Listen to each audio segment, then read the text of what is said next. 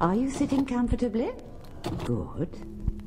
Then we'll begin. We shall be as a city upon a hill. The eyes of all people are upon us. They can tell us we're crazy, and we can say, well, you haven't seen anything yet. Our society is complex, and we teach our students that they could just fix it. Go fix a military helicopter and see how far you get with that.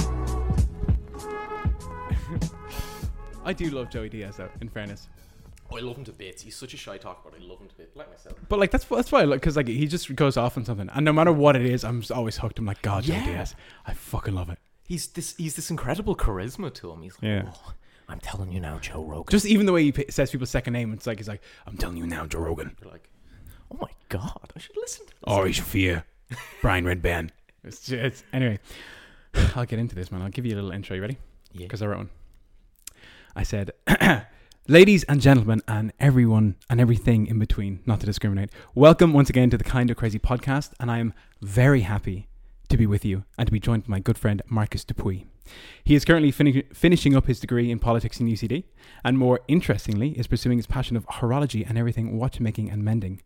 And that's as far as I got with you, Marcus. So uh, I know you're a phenomenal human being, and I'm delighted that we ought to sit down because you're the first person that's actually like in my outer circle that I haven't had on. Obviously, I had Gary and Maeve, but like you're someone who I don't see on the regular. Yeah, which is, which is uh, an absolute shame because there'd be times for for those of you who who know Ryan. Um, he's a very inspirational person. Don't blow smoke up my ass. Oh, why not? I don't know. I was also told that I'm too like self-deprecating. Oh, um, I I really don't think so. That's fair. Um, I think I think you have a lot of confidence. Like it was always we'd always go for coffee. Yeah. Um, it would only be meant for for half an hour. Yeah. And then I'd walk away three hours later with this completely radical new outlook on life. And Ryan just been like, "Hey, it's my what's job." up? What's up, brother? Here I am. but um, yeah, I suppose f- before we got into this, we were talking a lot of just waffle about everything, which I I do love. But I suppose one of the things we should probably start off with, just give some perspective, is how we met. Oh, I was remember this? actually yeah. I was I was on. It was political behavior, was it? It was actually, yeah, yeah, you're right. And I actually I remember. I'm not gonna lie. I remember when I I saw you walk into the room. I was like, this this man looks like an absolute breather, an absolute chieftain. And then we get put in in a, a group together for a group Mhm. project. Yeah. And ten seconds of conversation with Ryan, and that that kind of of of judgment that I'd made was completely shattered. and I was we we sat for like what 10 15 minutes Yeah. talking about what we were doing for the project Yeah. and by the end of it we had we were like okay yeah so we're just going to overthrow the status quo um we're Yeah. just going to end up destroying the entire political system Yeah. Um, I can't remember what the project was on. Ah, I was, oh, was was it about like voter choice and how people vote or whatever the case was? it was i was actually reading it last night Oh, really? I was actually so tempted to just like print it off and have a look at it and just be like, oh, that's that's exactly how articulate I was back in second year in college. that should be your next episode is just sitting down and reading it all back off Like just reading all of my assignments I did in college. yeah People would buy that, I reckon. And then you have a competition to guess the grade whoever guesses the grade gets to uh, get gets a prize yeah, I mean, uh, if it's any help, I graduated with a, a two one. Do you know what that is? That's that's that's high marks in my clown degree. But uh, Ryan But- Collins, the pra- the pragmatist, the practical. oh, what? What do you want about? I don't know. You know me, Ryan. That's fair enough. I just talked verbal diarrhea. I'll say less. Um, what was I going to say? Do you remember who we were partnered with? It was like three of us in a group. It was you, me, and then this other uh, non-entity. Yeah, she she was a bit of a They- mystery. If they, she, he. I don't know. I I honestly don't know. I just remember she was really helpful. I think uh, yeah, she was really helpful. Um, quite a poor grasp on English, but again, not to not to Yeah. call her out for that. She was so helpful. My God. Yeah. No, she that. wanted to like help so much. And then when it came to like trying to write stuff down, it was like, ah, Google Translate has done some magic for you. It's I don't know what language you've Google translated this into, but we appreciate the effort. I saw her notebook. Now, to be fair, her stationery game was so on point because she Oh, had wow. this like yellow looking bullet point notebook. You know those things where it's just instead of lines, yeah, and like the it's like when you're looking up inspiration for notes to take. And you see all these people who do who do medicine and whatever cases, and their notes are just so perfectly headlined. It was all that, but in Chinese. So Oh, I yeah. had no idea. And I, I was looking at that going, I'm either really hungover or this this is a, uh, a student just taking this first semester from what's it? Because we had a partnership with like Beijing University or something. Oh, that got announced at the start. Yeah, we had like a number of different people who would come in, and we do like student swaps. Yeah. Yeah, yeah. Because I remember hearing like a few people in tutorials who were like, you know, they did a student swap swap from like America or Canada or like Japan, whatever the case is. Hmm.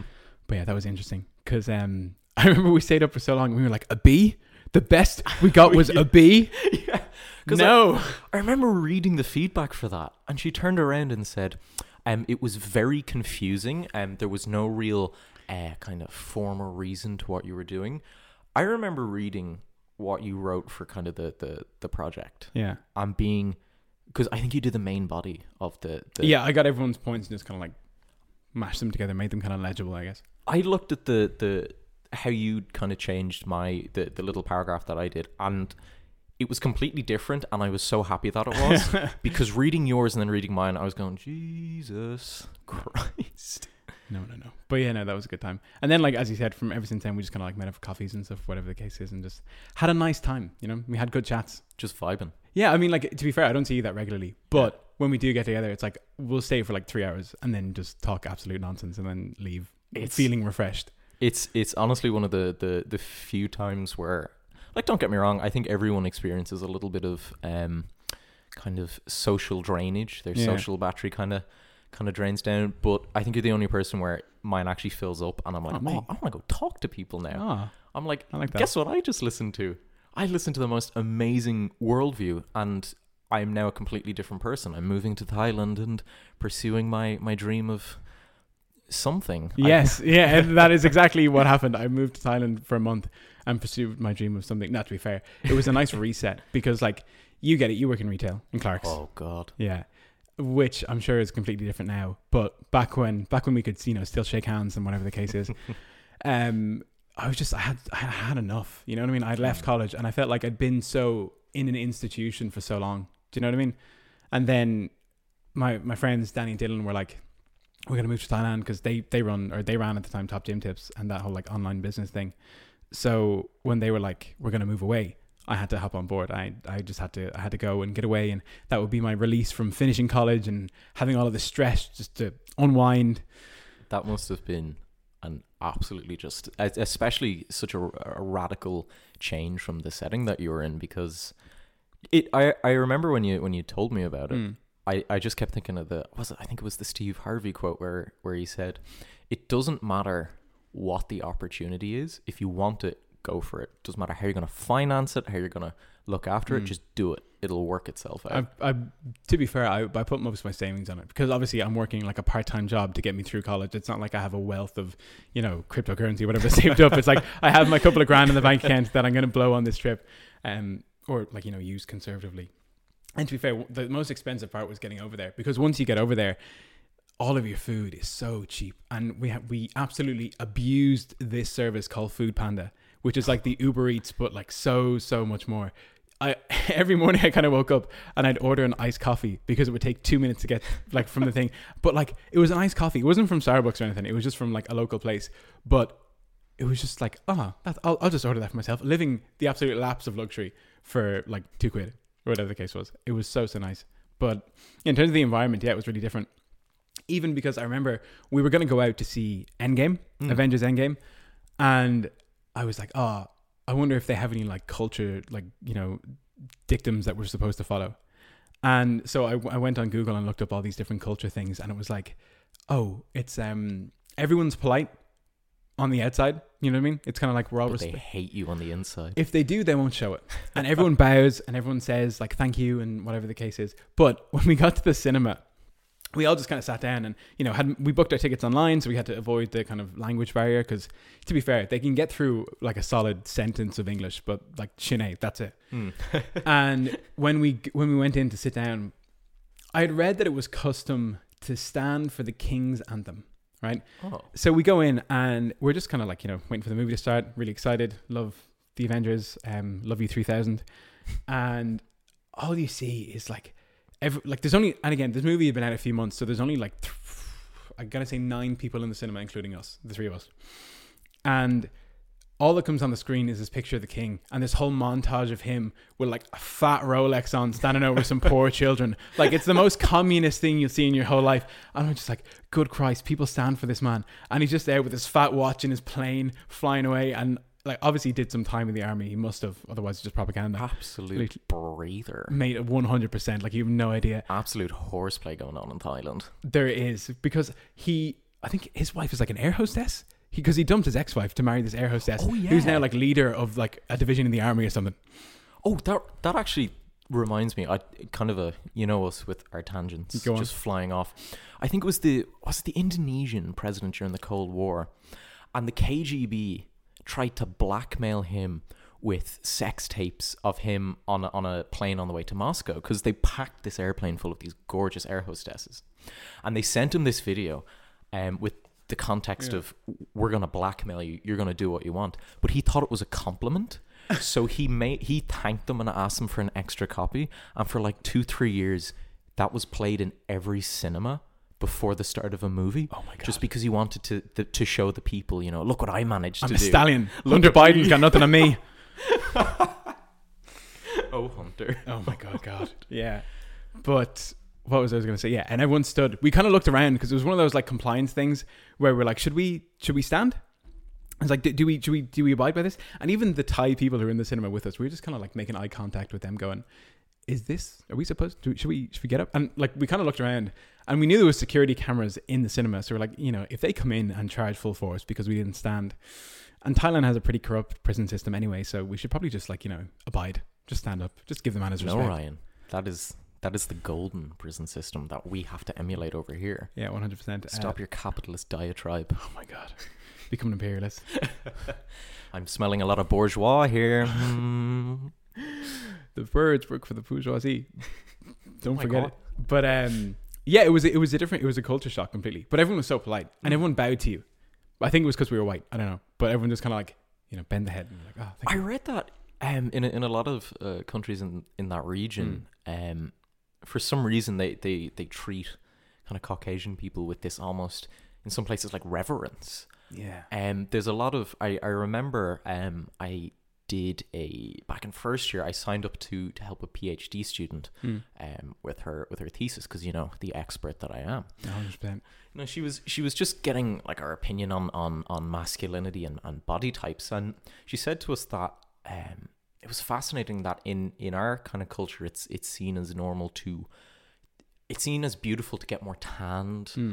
um, and to kind of in in some places to kind of be to be quite small and petite, Hmm. but from where she was from, which I think was either Thailand or, or Sri Lanka, um, a lot of women elect to get surgeries to seem whiter, like skin bleaching. Yeah. They have um they, they get surgeries to make their eyes wider, um, and they take a lot of those kind of uh, shortening um procedures, so the the binding of the feet, because they want to emulate kind of that Western standard of beauty as as close as possible. I always thought it was just it was it's fascinating to see the the the complete just on one side there's this completely opposite standard of Yeah. beauty we're trying to get towards something else Yeah. but on the other side they're trying to get to us Hmm. I just i never understood that I don't know. I feel like we always want what we can't have, so it could be like a bit of that as well. Hmm. But even to your point where they bleach their skin, I was only talking about this the other day with Maeve, and I was saying how when we were over in Thailand and we were in the shopping center, every like second pharmacy had this like snail trail cream. I don't know what it is, but you see it on Wish all the time, right? Yeah. Where you put it on your skin, and it's supposed to make you whiter. yeah I don't get that at all. They like want to be more white. As as for for for those people who haven't seen me in person um i am about as white as the winter snow um i if i actually stand up against just a wall of snow i will blend in it is not something you should aspire to be Uh, to be fair, I'm I'm quite fortunate that I got my my dad's sallow skin. I don't know where he gets it from. There's probably some Italian in there somewhere. Hey But hey, oh I'm walking here. i'm walking solo Christ. But yeah, I mean, I don't know. I don't know what the whole aspiration is. I don't know if it's just like I feel like they look at the West as being like a superpower, which I suppose like you have the US, which is, but there has to be a line that you cross where it's like you know what, I'm just happy happy being my my Thai or Asian or wherever self. You know, I don't I don't get the whole wanting to be. Now again, I'm not like overly pressured into wanting to be someone else. So I don't know. Hmm. Maybe you have to buy into it to a certain extent. I'm sure there's Thai people who are perfectly happy being Thai people. because I, I I know there's places in in Korea where it's seen as because I, I think in in in kind of Thailand and, and those places it, it might be kind of underhanded in how it's done. Yeah. in the sense that it's it's it's just seen as something as that you do. It's it's as natural as getting up and, and getting a coffee. Mm. But then you've places like Korea where um I remember watching this incredible documentary on their version of the leaving certificate and it's basically from the age of 10 they are are forced to study till 11 12 at night and then mm. wake up at 6 and do it all over again. Christ. And it's gotten to a stage where the students are performing so well that in order to get jobs in college places, the parents, as, as like graduation presents, are buying their kids cosmetic surgery. And it's such a massive industry over there. What? So you, I, I remember this this one girl. She she said, "Oh yeah, for I got into this um, fantastic university for uh, hospitality, and I'm going to have a procedure to have my nose and my eyes widened because I want to look more beautiful, so I'm more likely to get a job." I was gonna say, is that because they're playing on like the lowest common denominator? Now, if the playing field is equal and they're all extremely smart, is the next thing to do just to like, you know, alter yourself so you become like you're playing on every heuristic you can to try and get hired? Yeah, it's it's the same in, in um I I think it was you who actually told me about hmm. China where they cuz they had kind of the system as well of you do loads of academics to get mm-hmm. into a college, but the Chinese government kind of help with mental health um decided to kind of mandate that certain amounts of, of credits go towards fitness and and outdoor activities and say like drama. Hmm. But parents and children didn't see this as a as like an outlet Yeah. they saw it as an opportunity to get ahead of the competition. Yeah. So rather than these activities being seen as, as you know tertiary, as, as as aside from their academics, these kids would have to come home, you know, study for hours, learn an instrument, and then go outside and you know sprint and Savages. Kings. I wish I did that when I was 12. or you know I think they should they should honestly take up GAA, you know, over there. Can you imagine a China? Uh, no. Uh, can you imagine just bringing GAA over to China? That would be interesting. I think you mean enlighten. Oh, sorry. people Enlighten the people of China with our native sport of GAA uh, in all its forms. It's actually pronounced, uh, for those of you who don't know, um, it's pronounced J. So there's no distinguishing the two ways, just J. I do the Gaelic, so I do. To be fair, my neighbor is uh, very like. st- I think he's an Irish teacher. He must be because he talks to his kid in Irish. Like, I can hear it through the walls sometimes. Oh, no. And he'd be shouting at his kid in Irish. No, don't get me wrong. I, I oh, I- my yeah. good tubbin. that phrase saved that me. got that got me through so much. But everything happened in my Irish oral suddenly. But um, I, I wish I was saying it to Maeve as well yesterday that I wish we spoke Irish as as well as the Welsh speak Welsh. Yes. You know what I mean? And not to be Yes. sound like so nationalist about it, but I think it's a, it's it's sad that we've lost the Irish language. Do you know what I mean? Absolutely. Because um, I always, you know, um, Nigel Owens the uh, the rugby referee. Um, not personally. oh, that's a shame. Well, yeah, sorry, man. oh, sorry. Introduce so- me. Sorry, Nigel, if you're listening to this. I hope Ryan didn't offend you. I'll see you tomorrow. kiss, kiss. Um, he he is really active in the community to get kind of the Welsh language out there. Oh, really? Um, he's fluent, and all of his Instagram posts are first and foremost in Welsh, and then in English. He goes on kids' TV shows, speaks exclusively in Welsh, and I think kind of in this country what we've done is not only push it out of the education system, but make it so taboo that when you ask the majority of people, "Oh, what did you think of learning in Irish?" I hated it. Yeah. I hated it. You wouldn't have that. Uh, most people wouldn't have that opinion of say French or Spanish Yeah. it's we've we've made learning our own language so absolutely painful, Yeah. so gut wrenchingly boring. Yeah, no, because I remember when I was in school, I loved my Irish teacher.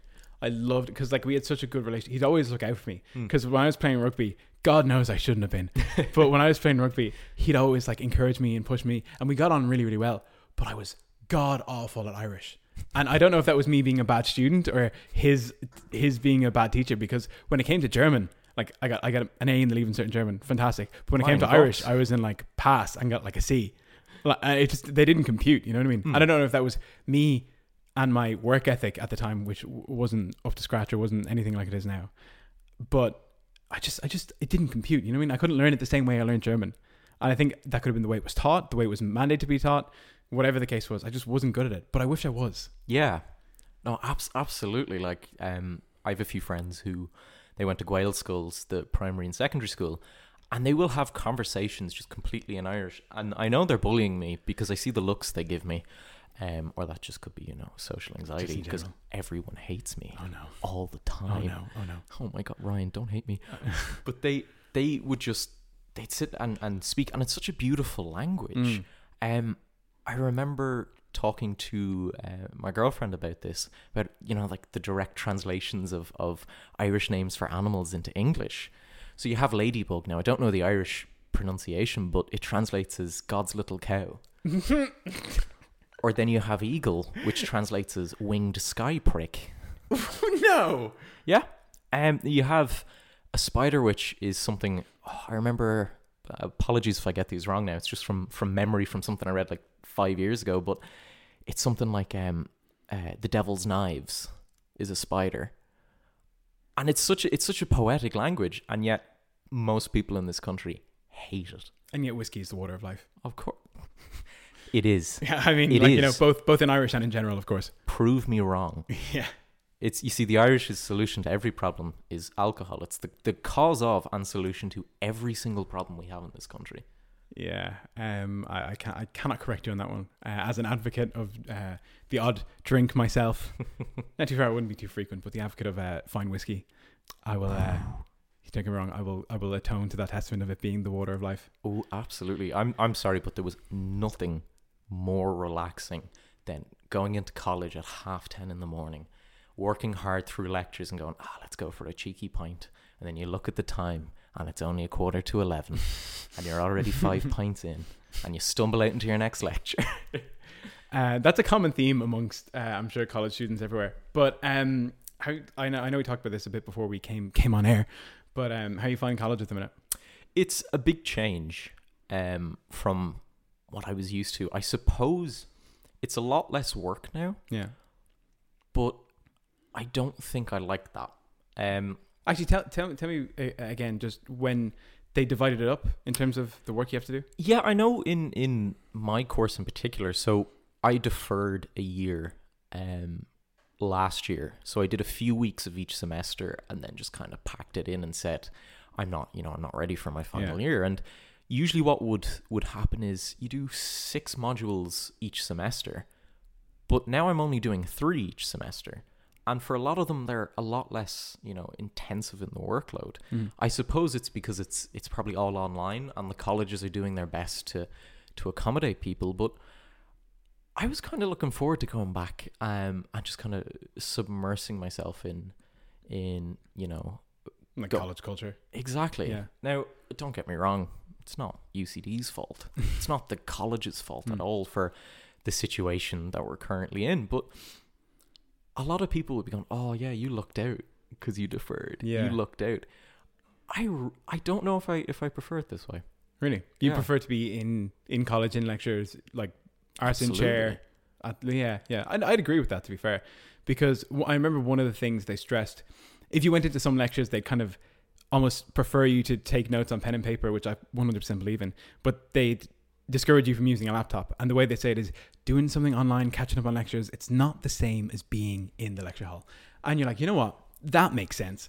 And then you get to now, and one of the things that I don't think is that fair is that the fees are still the same for people who Oh are my God, still doing it online. And even it's- it's something that they they literally shouted about when we were in college, saying that it's not the same to look at things online and do your work at home. You have to come in, and it's like, why are you charging us the same if you literally said that the quality of our education is diminishing based on your own standards? Exactly. Um, and for those of you who don't know, which I I've said that phrase because for some reason I seem to think everyone is stupid, um, except me because I'm a genius. Um, it's our fees go towards. It's not just the course. It, it's the upkeep of the college, and as well, I think it's to almost pay for the privilege of being able to to not only talk to other people of a similar mindset, but you're also given lectures to talk to. You're given TAs. You're given Yeah. tutors, and it really helps because there's been so many times I'm sure you've experienced it yourself where you're just completely lost on a topic. Yeah. And you might wander past. You wander up to, to Whole degree. just you winged it, and that's what we love. Winging it in UCD. Name of the manual for a reason. That's honestly that's me at, at the minute. But yeah, you'd, you'd wander into an office hours and you'd sit down, and the professor would just in half an hour bring you up to speed on seven weeks worth of lectures, Mm. and that's nice because it's. I, I know people are saying like, oh, you can just do it on a Zoom call. It's not the same. Yeah. Um, I really miss kind of that interaction, and you know, I, I know we we talked a lot before of of you know our own experiences in college, and I'd mentioned before, I I never really settled into college properly, Mm. but it's only now that I that it's that experience has been kind of taken away from me. I really miss it, and I really I kind of think I, I didn't value it enough when I had it. Yeah. No, I'd be the exact same. Even now that I'm graduated and like working, I look back in it as a time where I feel like I didn't take advantage of enough things. Like I didn't. To be fair, I went around on what are they Freshers Week and joined all the societies, but I never went to them. And I feel like I could have I could have benefited so much if I had gone to like an LNH or you know any kind of society that would have ha- would have had me. Um, I feel like I missed out on that kind of a bit. And don't get me wrong, like I'm I'm grateful now that I can look back and say, ah, I know for future that if there's something comes up that I'm interested in, I should definitely jump on it. But like you, I miss like that college culture. I miss walking to lectures and grabbing a coffee here and there between lectures or whatever the case is. And I miss working as well. I miss learning. Does that make sense? Yeah, yeah. No, I, I, I yeah, I completely agree. Just the, not even, you know, like even if you couldn't give a crap about what you're learning, I really miss just you know sitting there and going, "Wow, I didn't know this existed." Yeah. I don't care that it does, but that's kind of interesting. Yeah. that it it's like does, here I am learning this thing that is a thing that people know a lot about, and I'm privy to this kind of little snippet of information where people spend years of their life dedicating to, and here I am just kind of like that makes sense. Yeah, Yeah. and it's it's nice to to even see. I suppose that was actually the benefit of of the degrees that we did is the fact that I think with a lot of degrees they just teach you about something. Mm. We had the privilege of of doing a degree where it teaches you how to think, where they not so much just pile information on Mm. top of you because well they do that um, Yeah. with their twenty pages of reading per night per module Which you can actually get by without doing any of. Oh yeah, just if for any prospective college students out there, don't do any of the readings. I've done two, and I'm I've never looked back. Yeah. There will be something that interests you quite a bit, and by all means follow those. But like you can pretty much get by unless you have to do a discussion on just kind of glancing over the day or the morning of before the lecture starts. I once saw a guy do a 1,000 word assignment in 45 minutes that was due in an hour, and it was about a reading that he didn't do and get a B on it, and he didn't touch that book once. So yeah, just you don't need. So what you're saying is we can cure cancer. Uh, essentially yeah so just just get all these these people who claim they know so much about medicine and go oh yeah i'm giving you 10 minutes to come up with a cure for cancer that's and it. just They'll do it. and they'll do it But I do agree uh, to the main point that like we, we were taught how to think to a greater extent than probably any other course. Hmm. That's a bit like um what's the word looking for? That's a bit kind of pompous to say. But I mean like when it comes to politics, most of it is opinion.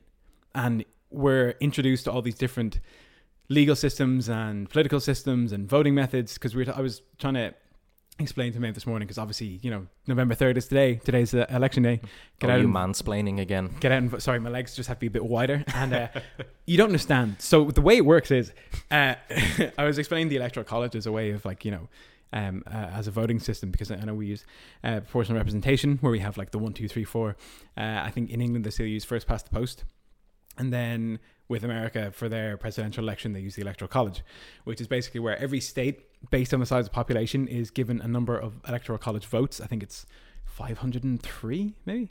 yeah Something like that? fi- yeah and they need to get over a certain majority in Yeah. order for it to, to pass yeah So the electoral college, the votes that's given to each state is based on the size of the state. So it's an accurate. Well, so the logic behind it is that it's an accurate representation of the choice of the people representing the majority because you know the bigger states get the more votes. So when they say like the swing states, what they mean is the big states that have more electoral college votes. Hmm. So like Texas and California and all those places are like you know swing states because they have more of a more of a thing. and as well uh, it's it's just really important to to note as well that the electoral college was developed to kind of combat the idea of the tyranny of the majority, because the founding fathers, just like um, Aristotle, believed that when the majority have a vote, the majority aren't you know representing everyone. Yeah. So you still need to kind of counteract mob rule, Yeah. Everyone who hates the 1% should be in favor of the electoral college. pretty much. Yeah. And also the one percent should be in favor For of the electoral college, yeah. That's fair. But it, like, it may not make sense to us when we look at it being like, why, why can't it just be the amount of people that vote? And then, like, because Hillary Clinton back in 2016 won the popular vote, which means that she had more votes, more people voted for her. But Trump won on the electoral college votes because he had, you know, the majority in those swing states. And it'd be interesting to see how that comes out this year. But in terms of what we're saying about how we're trained to think, it's like we're exposed to these different ideas and these different practices.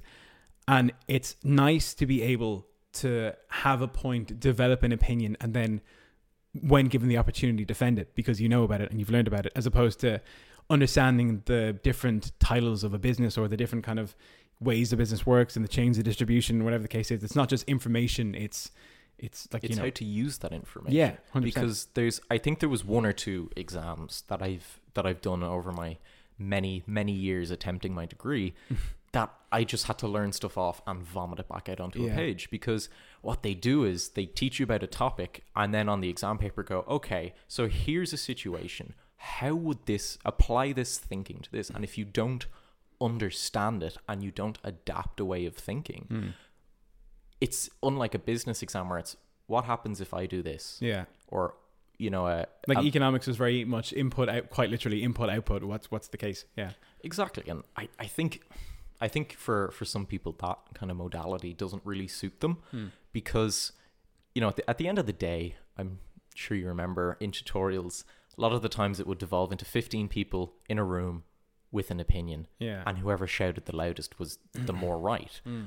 but at its core I think the most valuable thing I learned from my degree was 99% of what I believe about politics is probably wrong. Yeah, but it's the importance of finding the importance of debating it and debating what you think and talking to other hmm. people is still really important because at the end of the day if you're wrong if 99% of what you believe is wrong 99% of what everyone else believes is wrong yeah. it's And just whoever can make the best argument I feel like that's the case when it comes to politics. I mean, like we don't know it all, and I feel like now there's such an aversion to debate, if that makes sense. I mean, when it comes to certain things, it's like you can't mention the word Trump or conservative or anything that comes like you know, even from my own bias. Like if someone was to mention communism to me, I'd be like, haha, no. like, but you know what I mean? It's like you can't. incorrect opinion Yes, you can't have these buzzwords. Uh, and then, like, as soon as someone hears it, they're like, just immediately shut off. Like, they judge, they see you as the idea as opposed to someone who's willing to discuss the idea. Yeah, because I I remember we had this this or something like this conversation a little while back, and it was I, I came to discover that um I remember I was I was telling you in one of the classes that this um this person presented herself as as very left leaning, Yeah. quite libertarian in, in her social values. So it was very much you know screw the government, but um free healthcare and abortions for everyone. Yeah, yeah. And you know, as soon as she found out that I'd be, I'd be quite. I know I'm going to say something incredibly controversial. on. I'd be quite far right. Interesting. Oh my god. Um, but when we sat down and actually talked about it, we were like, okay, we agree on eighty percent of things. Yeah, On the end goal, just not how to get there. yeah. And I think people have don't realize this that nine times out of ten, the person who they're screaming at wants the same thing they want. Yeah.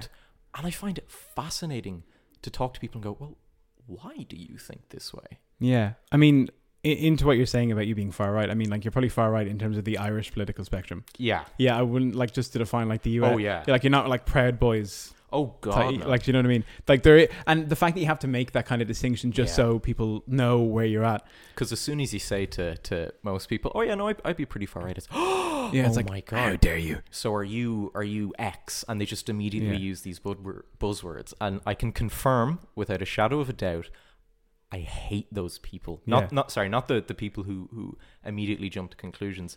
I hate kind of the the Proud Boys, Yeah. the, the Boogaloos, and and whatnot. Um, it's more so I'd be right wing in respect to Irish politics. So I'd be very much so.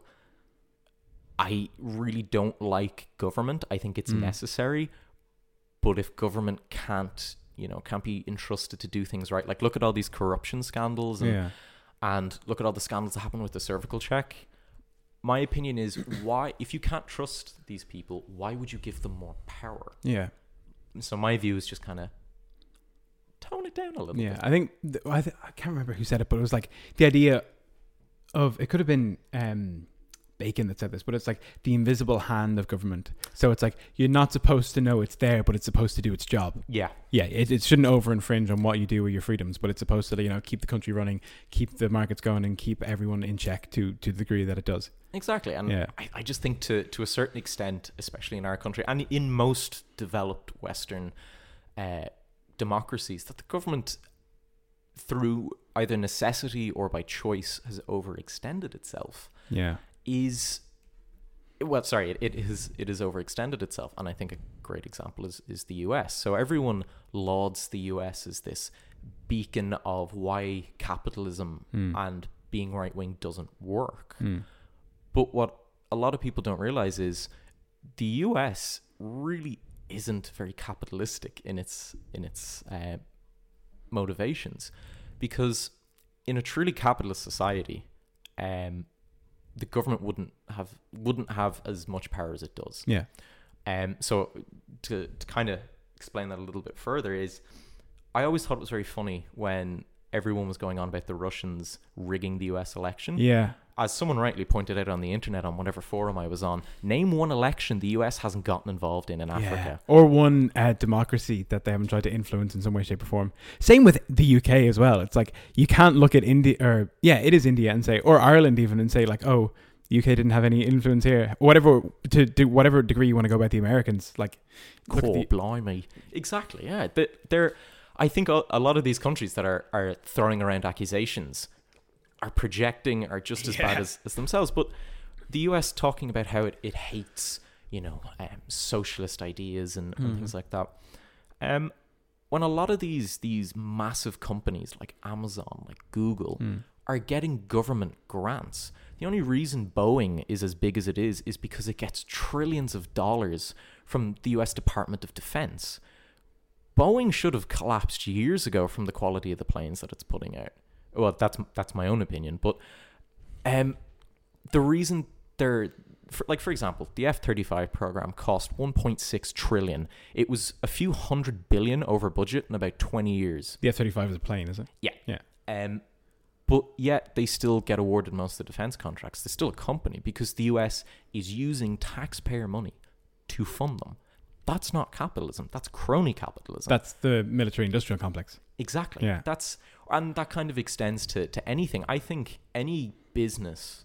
I think don't get me wrong. I think small business grants, little kind of nudges Hmm. to start off um, a business are fantastic. Yeah. I think they're great for the economy.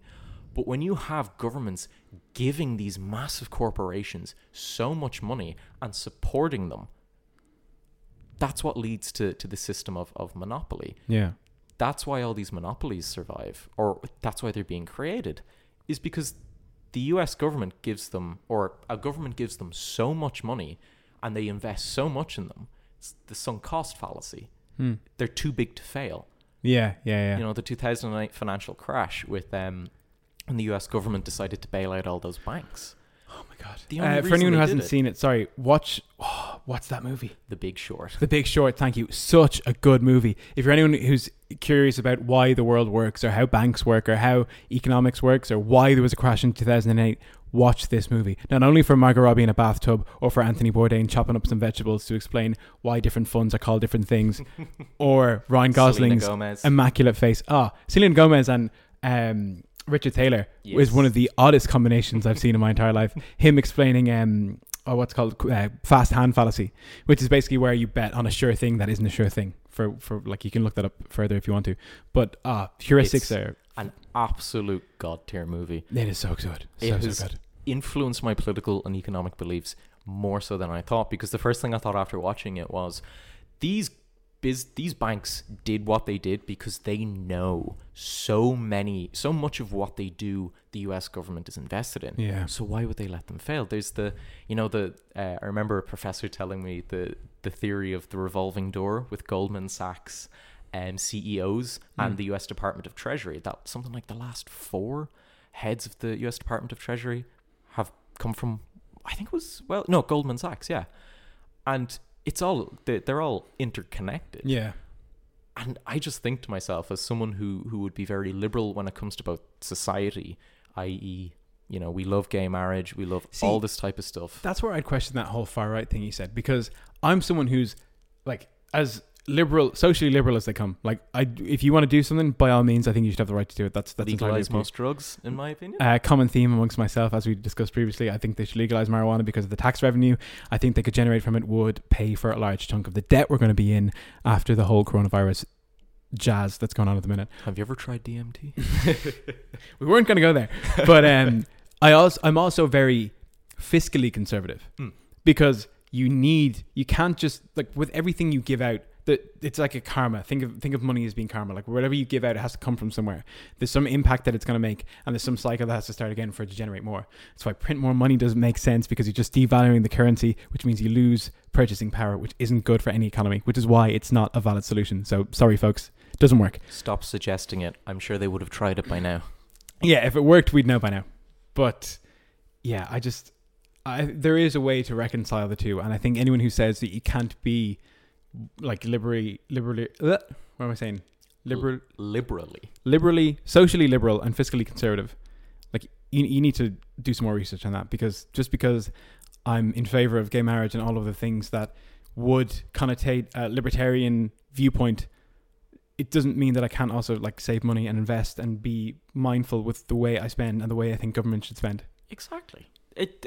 I couldn't have put it better myself. Even though I'm the 300 IQ genius, Rick and Morty watching, incredible person that you see before you, It's just it's just high IQ humor. I mean, I don't think you'd understand it. you'd have to have a grasp on, you know, so you'd have to at least PhD level to listen to this. Yeah, I mean, like you'd have to have at least patrolled Reddit at least for you know a solid six hours a day.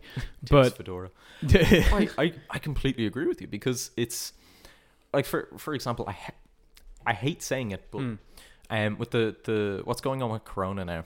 Um we have a lot of businesses. I but firstly I I think a lot of what the government is doing to handle it is a bit too heavy-handed but when it comes to to looking out for businesses um I think a lot of people are going well w- they should increase the amount of of uh, PUP that we're on. They should increase the rates. They should give money to businesses. Mm. but no one wants to ask the question where's this money coming from?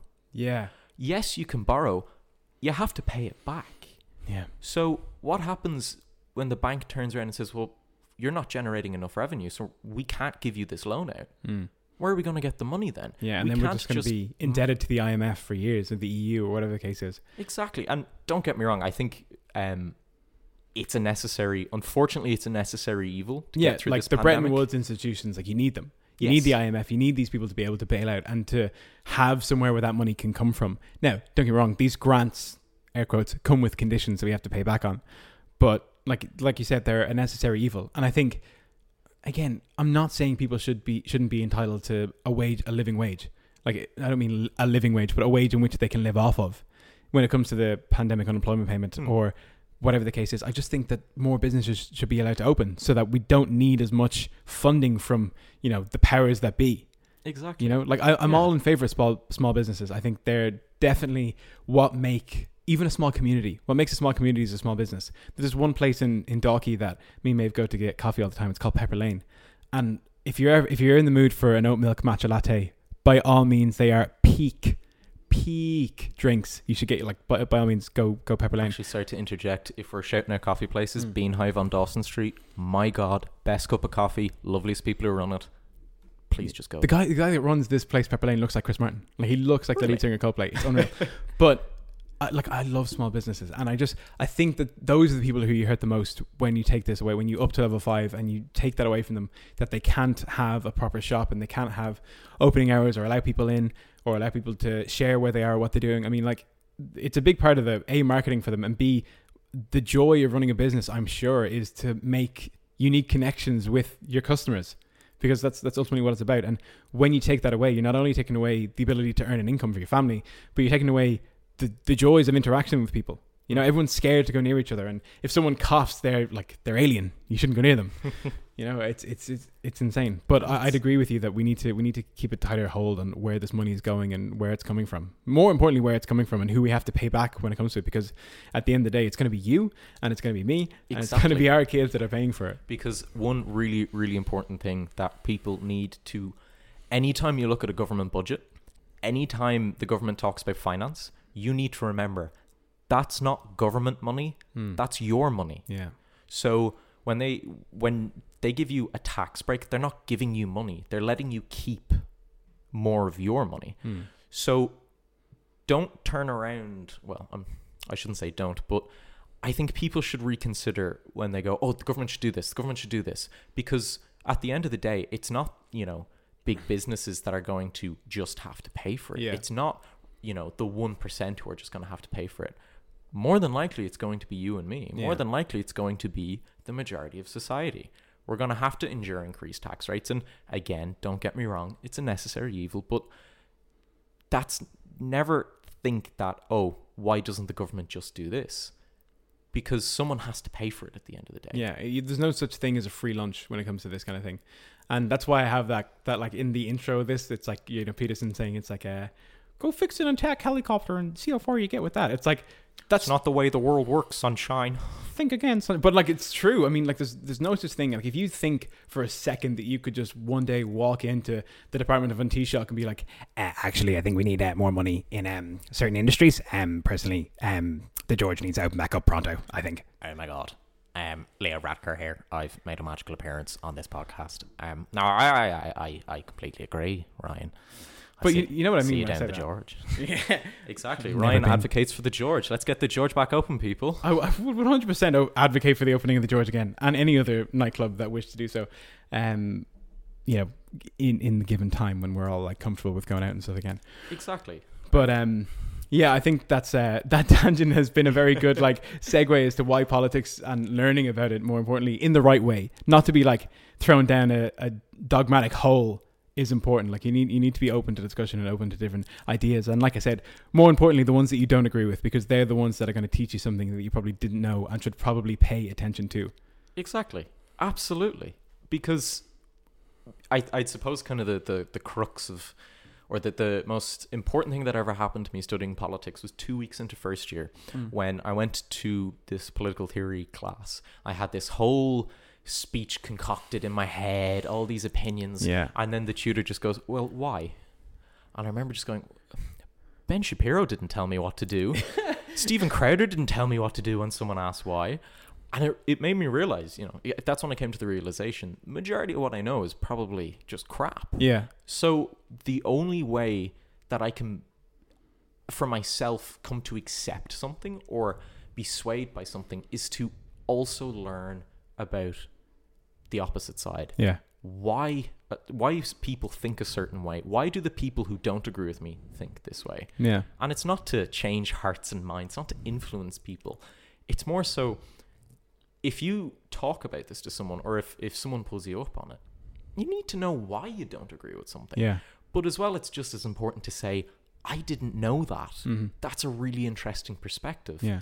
Um, and I think actually that's a big thing in politics is people are too afraid to either admit when they're wrong or admit they don't know something. Mm-hmm. Because I was I was always big in this in college. Someone will be like, "I'm sure you're familiar with this," and I go, uh, y- "Yeah, of course I am." And I didn't have a clue because I was too afraid of seeming stupid. But the most interesting insights I've I've ever come across, the most interesting perspectives have been when I've gone, actually I don't. Um, do you mind just explaining it to me? Mm-hmm. Because it it lets you not only hear the other side, but it lets you form an opinion about it. And kind of hiding in in an ideological um, hole in the ground, it's great for you know the first year that you're in your political degree, but you'll find that in the big bad world, it's not a question of what ideology do you believe in, how many Ben Shapiro libtard own videos you've watched. Too many. It's there isn't enough in the world. it's it's a question of people are going to say, well, why do you believe this? And when Hmm. you're put under scrutiny for it, let's say you, you get a job in in I don't know, not even the Dáil. Let's say you get a job in a business, Yeah. and someone goes, "Well, why do you think this should be done this way?" Something as as simple in air quotations as that, it then becomes a question of, well, why do I? Yeah. And if you don't know why you why you believe something, it makes talking about it, makes discussing it, it makes making that idea better hmm.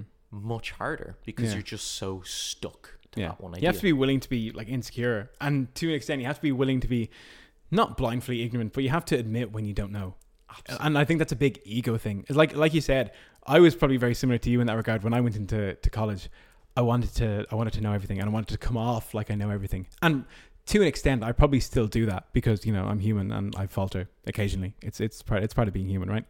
But I'll I'll always try to admit when I don't know something, or when I'll always be interested to learn about something. And I think that's that's a, a character trait that's in very short supply nowadays because people are always interested in giving you their opinion and they always want their opinion implemented even though like they might not know why they have they formed that or think that way or they don't know the back end of it or what happens after but like if you dive down that rabbit hole and you kind of give them your perspective on it. As right as you might be or as wrong as you might be just the fact that some people won't listen to it it just i don't know it just it it shows that we just need to like be willing to be wrong more.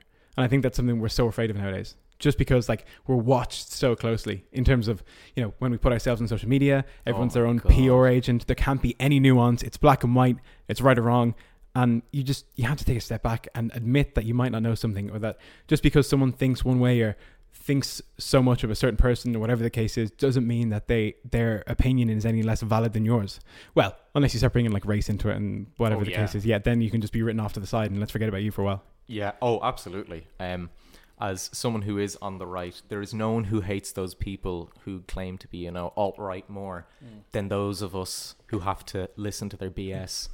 My God. Actually, I, um, to be quite honest, just the idea of people, just the ref- the refusal of people to not so much listen because again, you don't. Ha- I agree with what you say, but I don't think people have to listen to you. They're just doing themselves out. Of, they're doing themselves an injustice. Yeah. and they're being intellectually dishonest by not exposing themselves to these views. To be honest, just how messy the world has become was one of the motivations why I kind of dove more into into watchmaking because I I used to love politics. I still do, but I find my passion for it is, is kind of it, it's burning low at the minute for which politics or watchmaking for politics. also can i just interrupt and say what a fantastic way to make a segue into watchmaking oh, I thank blindsided me i did not see that coming go on I was plotting that for the past three weeks, Ryan. okay sorry You've been bamboozled. no, it's it's um it's it's a point that um it came up just because a lot of people who I talked to who did the the degree or got Mm. involved in politics have gone, yeah, no, I decided not to pursue it or not to go down that road further because yeah it's so tiring. yeah It's because when you when you come home from college and you're sat in a room, you're after spending the day sat in a room with 15 other people who all have their own opinion, who don't want to listen. And you know, absolutely not saying I'm not guilty of that myself. Sometimes you just want to sit in front of something like a watch, take it apart because unlike in politics, with watchmaking there's absolute truths. That goes there. That won't work if you don't do that. Cool. It's Yeah. just simple. So, what led you into watchmaking for a start? Or like, what led you in down the int- like the road of intrigue when it came to like watches? Oh my god, Ryan, I wasn't prepared. to Oh my god, man! I'm so sorry to put you on the spot, but like, I'm just curious. Like, you know what? Off the top of my head, actually, to to be quite honest, it was my uncle. yeah, Um, so my uncle is a jewelry valuer. Um, I remember being like twelve, Hmm. and I I was on a, a plane to Lanzarote on a family holiday. oh, King, classic. Absolute, just Matagorda. I love you. I'm coming back for you as soon as this is over. The amount of horseplay that has transpired. Bleeding, blue and white. But go on, your uncle. Um, yeah, he, I, I bought this this watch on a plane. I remember just being so fascinated by it, and I sent him Mm. loads of pictures, and that's when he kind of introduced me to the rabbit hole that is watchmaking. Um, when I was about fifteen, my dad heard that I was into this, and I thought his first reaction would be, "Oh my god!" Hmm. But that Christmas, I opened up a lot of my presents to find it was equipment, it Oh, was really? tools, and I was so taken aback and I was so shocked. And the first thing I did was I went upstairs and spent pretty much that entire Christmas day taking apart a watch Hmm. that I owned. Um, now I completely destroyed it. Um, Yeah, I was going to ask. Yeah, that, that sounds about right. couldn't figure out how to put it back together. I was really sloppy with a screwdriver, but I just remember being really fascinated by Mm. how it all worked. And then I discovered the world of mechanical watches, and I kind of just took off from there. Yeah. And recently, I was really lucky enough to have the opportunity to work at a jeweler's that employs like four or five watchmakers. Um, and I remember people asking, going, "Oh, um, the only is the only reason you do it because you get to handle really expensive Swiss watches, you know, fourteen karat gold Rolexes, and Yeah, yeah, diamond encrusted." It really isn't yeah. because when you take them apart, it all just you know, the kind of the what's the word I'm looking for? You get desensitized to it. It's like a surgeon. It's like once you cut one open, they're all the same. Exactly. exactly. Honestly, yeah. Yeah. Because it's like, yeah, you like a surgeon, you could cut open, you know, to quote Shylock from The Merchant of Venice, we all bleed the same. Same with watches. Um, it's kind of once once you open the back on them, Mm. a lot of the principles are the same. It's kind of like you know they all look the same. Is that it? To a point, it's it's more so it's it's the same principles apply. So So this cog turns with this second hand, and this drives this, and then yeah, it, they all turn. But like I'm, I'd be the same as you. I'd be not to to the same extent as you, but I get really fascinated by like engines and mechanical things and Mm. like stuff like that. And I always find it so like intriguing because, like you, again, I have an, a slight interest in watches, and I love when you can see like the inside of of you know the different wheels at work, and Mm. you're just kind of like, whoa! It's like all of this is moving either powered by a battery or the motion of my wrist keeping time. And I just find that so fascinating. It's like these hands, and like I get it. I, I really, really get it. It blew me away when I first discovered like this is a thing. Yeah. They're just mechanical, and I thought they were these really rare oddities. Mm. And then it was explained to me, no, every watch before the 1970s, 80s was run like this. And I just went, oh my god. Yeah. Um, and I think, I think nowadays most people, kind of of our age, our generation, aren't really aware of that, and it's a shame. Now, I'm not saying everyone should flock out and and get involved in in horology, but you know, please do. John Joe Brennan, uh, the next John Joe Brennan. You know, the late Toy I Show. want to be a horologist. Very hi. interesting markings near near to Rolex, I think. You It's an Omega chap, get it right. Oh, for God's sake, that's a uh, that's a fucking Armani. Yup. Oh my god, I can't stand this. But like, it, it is a good question to ask as to why people don't get into that when like you know you can check the time in about two seconds by just looking at your phone. It's like why would anyone wear a watch? It's to be that that's a that's a question I'm always asked, Mm. and to be honest, um, my answer to it is if you don't need a watch, don't wear one. Yeah. It's the same when people ask me, "What do you think of smartwatches?" A lot of people in the the watch industry hate them, Mm. but I don't because that's what someone needs. And a watch at its core is a utility. Mhm. It just makes your life easier. Um, I wear a watch a because I, I appreciate what's going on underneath it, and b because I need to tell the time. Um, and honestly, sometimes I'm just too lazy to take out my phone. Hmm. Um, but again, it, it's uh, it's something that a lot of people in the industry are worried is slowly killing the industry Yeah. Because on, on kind of the topic of, of jobs, you know, why don't more people get involved in it? Like I, I'll be going off to the UK hopefully in the next few months. um, Yeah, something that you told me about. Congratulations to that, by the way. Well, thank you. Well, no, just explain what it is real quick. It's a So I, I've I've been accepted into a uh, into a watchmaking school over in the UK, the British School of of Watchmaking, um, for a two year course, and they teach you basically everything, Mhm. um, how to fix watches, regulate them, how to make parts, and it's something that I've I remember talking to you about in, you know, first second year of college yeah. as a pipe dream. and turning around at the end of it going, I, I remember you, you said something to me that really stuck with me, which was why half ass a dream? Why kind of, you know, put it to one side and go, oh, just just kind of dip your toe into Hmm. it. You'll never know how deep I think your exact quote was, you'll never know how deep the water is until you stick your whole leg in. Yeah. And you know, I just decided one day, might as well try it. And I miss being so pseudo philosophical. it's it's it's it's all those lectures with with Toby T. Oh, what a man, Tobias King. If if you're listening to this, and my God, I hope you're not, because I am so sorry for disgracing the name of political science. But we love you. uh, I love I love Tobias. He's a good guy.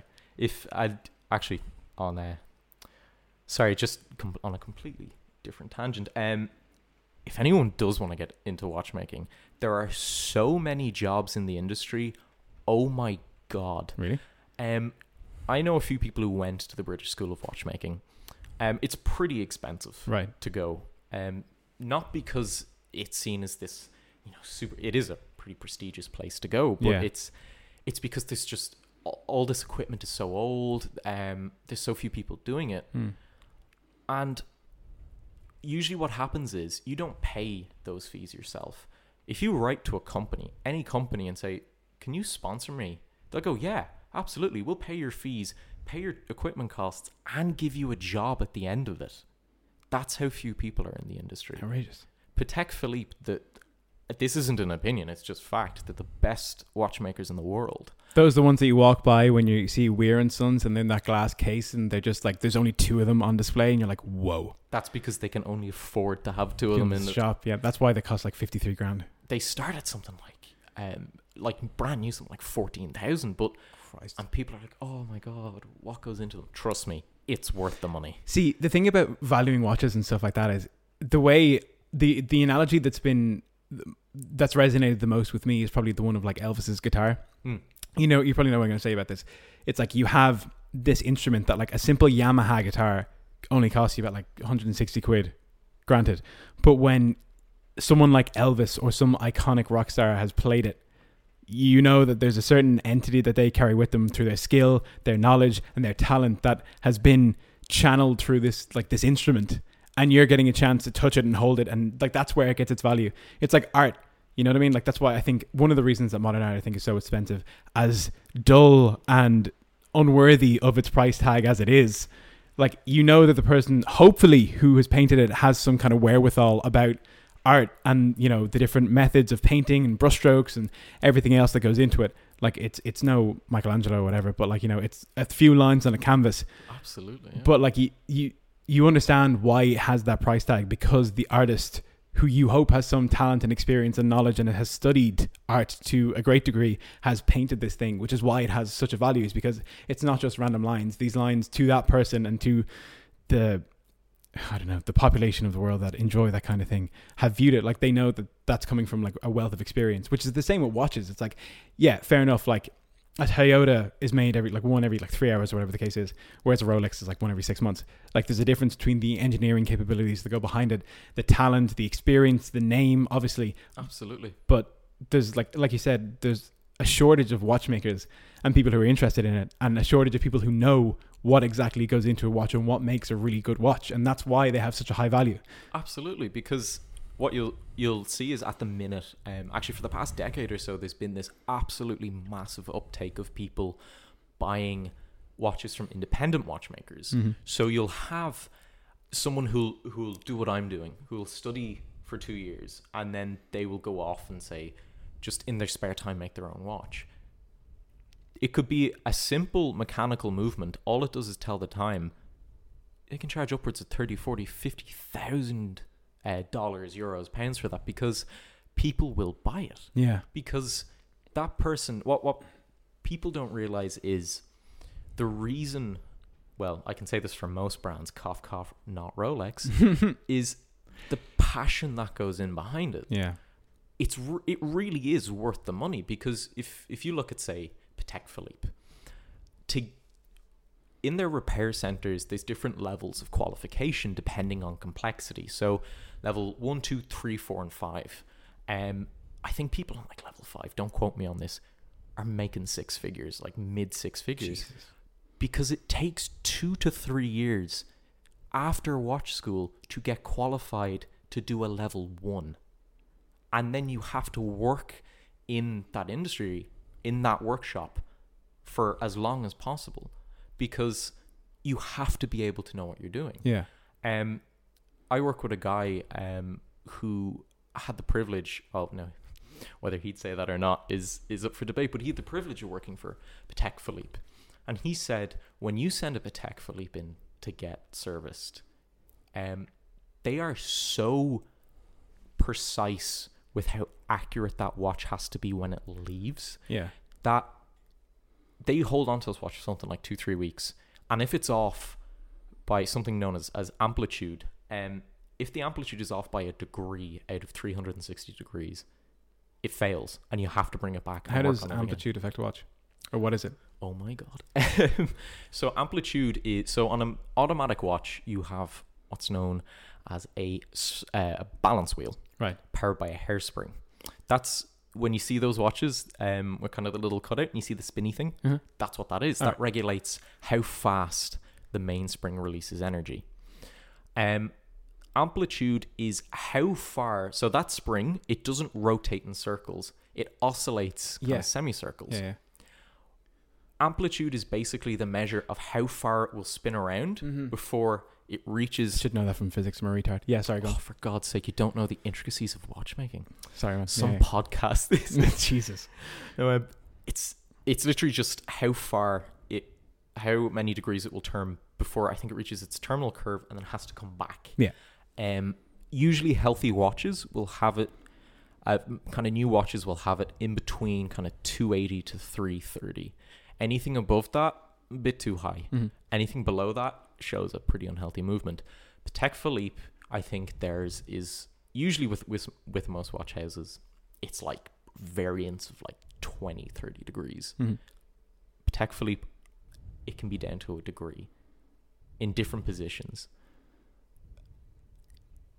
It's just the again, it's it's such I think I think what's killing the industry and what kind of relates to this is the idea that it's become such a technocratic thing to study. It's such a it's such an obscure thing that Yeah. when people see these watches, they don't see what goes on behind the scenes because they're not given the opportunity to. Hmm. These companies like to, to keep everything kind of secretive. So while that adds to the exclusivity of it, what ends up happening is people don't realize what is going on their wrists. Um, that's why, you know, I I think Rolex from a technical standpoint are an amazing brand. They're a dream to work on. Um, I've loved every Rolex watch I've I've had the pleasure of, of repairing. But in my opinion, they're not worth the money. Because people see the name and- and they go, Oh yeah, it's a Rolex. It's the first thing everyone gets when they win the lotto. It's the first thing every rapper gets. Yeah. But they don't know what's going on inside of it. hmm So that's why when people see the prices of a lot of watches, they go, "That's re oh my god, that's that's you know Hmm. egregiously expensive." But what you don't know is that you know ten craftsmen who've spent the last three decades of their lives working day in day out to perfect their craft have worked on that watch for six seven months. The Patek Patek Philippe have a school just for polishing their watch cases. Christ. It takes 18 months to graduate from. 18 months. for the watch cases. Just- like the just for the watch is housing. Yeah. That's it. Ju- just for just for polishing. oh my god. But it's it's the idea that you're you're getting it's it's the same reason why handmade shoes cost so much Yeah, money. yeah.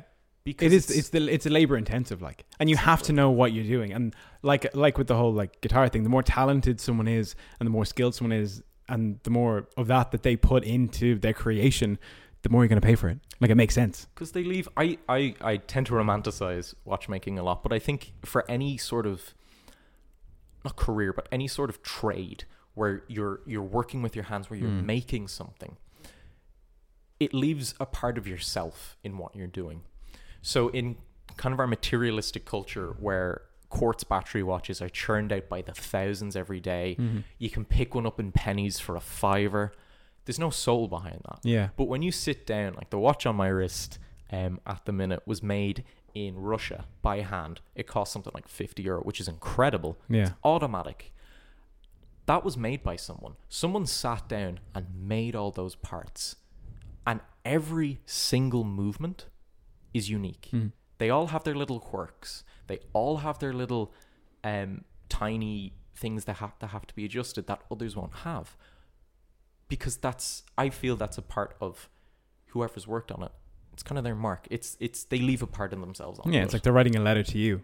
exactly, and it's for me again. I always romanticize this idea. Is Mate, hundred percent. I I I would romanticize anything that you have a passion for. I think it's the right way to be. That's something that that always kills me is when I is when I see people who don't have a passion for things, because when I see like a couple of weeks ago, I had a um, an Eltham pocket watch, sorry, a Waltham pocket watch, um, it was stamped something like 1912 Christ, on it. survive the Titanic. Outrageous. It It was on the Titanic. It caused it. Um, this this pocket watch was probably owned by five or six people. Mhm. When I uncased that, it literally just needed a little bit of oil. I could see the the kind of the the tiny scratch marks of a screwdriver from another watchmaker. I could see the oiling and the parts where it was done right and done wrong by Yeah. the last watchmaker. I could see where faults have happened and you know new parts have had to have been made. And the idea of the journey this thing has been on to end up on my bench in front of me, it's such a beautiful idea that I get to put my little mark on it and I get to to give that pocket watch its a little push to continue on in history. And I love that idea that you know, these watchmakers, independent watchmakers, what I love about them is when they make something, Mm. it's such a beautiful idea to me that they're leaving something behind. That, you know, when I go in, you know, however many years, I could have left something behind that, you know, in a hundred years, some other poor sod who's decided to get involved in watchmaking opens up and goes, Oh wow.